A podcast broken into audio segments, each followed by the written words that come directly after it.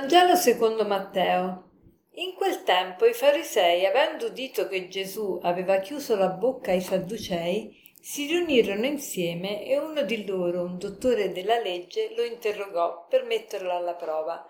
Maestro, nella legge qual è il grande comandamento?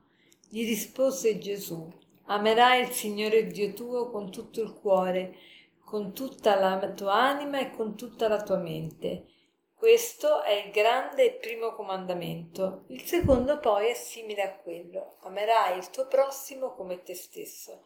Da questi due comandamenti dipendono tutta la legge e i profeti. Questo insegnamento di Gesù oggi è davvero rivoluzionario, ma di primo acchito è difficile scoprirlo perché? Perché la novità la si coglie soltanto se guardiamo il testo come è stato scritto in greco, perché la traduzione italiana non permette di vedere la novità. E vediamolo, vediamolo insieme. Ai tempi di Gesù i comandi erano ben 613. Gli ebrei dai, dai 10 dal Decalogo avevano tratto, avevano dedotto 613 comandi di cui 248 erano precetti negativi e 365 erano quelli positivi.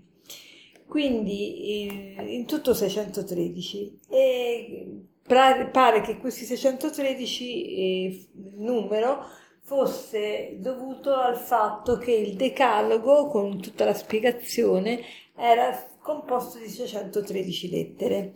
Comunque, eh, Gesù, eh, a Gesù viene posta la domanda qual è il grande comandamento e Gesù risponde amerai il Signore Dio tuo con tutto il tuo cuore, con tutta la tua anima e con tutta la tua mente, cioè l'amore di Dio al primo posto non, eh, non si transige e, e bisogna amarlo con tutto se stessi. Poi però dice il secondo poi è simile a questo, amerai il prossimo tuo come te stesso. Ecco, la parola simile in realtà non è la traduzione giusta perché?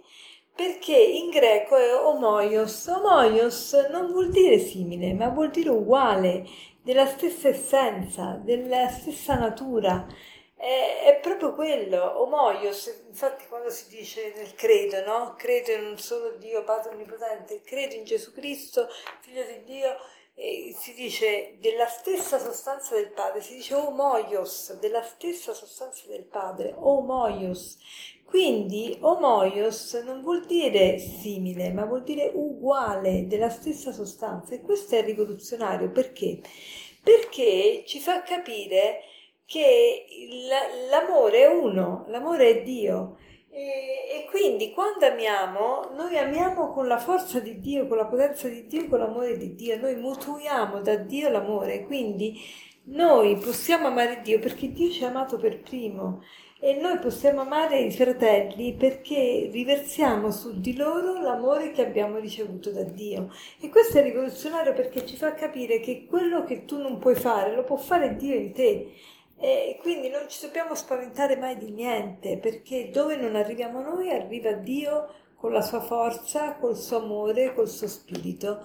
E quindi è veramente bello. E quindi di solito l'amore del prossimo quindi non è più un comando morale, ma invece è proprio un lasciare sfociare l'amore che Dio riversa in noi, nei nostri cuori, lo facciamo sfociare nel cuore dei fratelli. Permettiamo a Dio di amare attraverso di noi.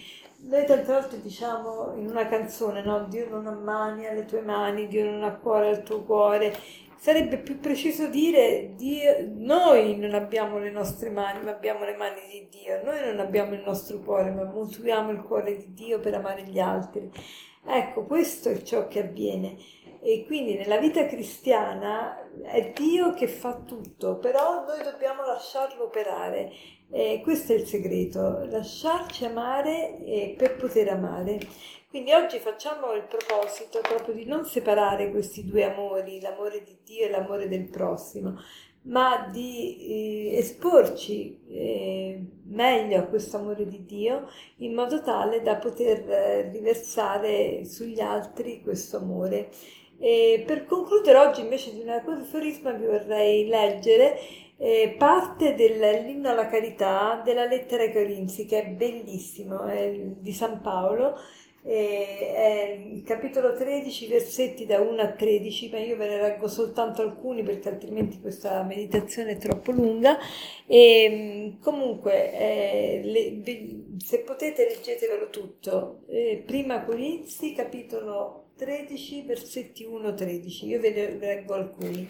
La carità è paziente, benevola è la carità, non è invidiosa, non si vanta, non si gonfia di orgoglio, non manca di rispetto, non cerca il proprio interesse, non si adira, non tiene conto del male ricevuto, non gode dell'ingiustizia, ma si rallegra della verità. Tutto scusa, tutto crede, tutto spera, tutto sopporta. Mamma mia, se noi meditassimo queste frasi, queste parole, veramente prima di uscire di casa, quanto sarebbe bella la società, come sarebbe diverso il mondo. Ripeto, la carità è paziente, la carità sarebbe l'amore. La carità è paziente, voglio sapere quanto amo Dio, vediamo se sono paziente con gli altri. La carità è paziente, benevola è la carità, non è invidiosa, non si vanta, non si gonfia d'orgoglio, non manca di rispetto, non cerca il proprio interesse, non si adira, non tiene conto del male ricevuto, non gode dell'ingiustizia, ma si rallegra della verità. Tutto scusa, tutto crede, tutto spera, tutto sopporta. Buona giornata.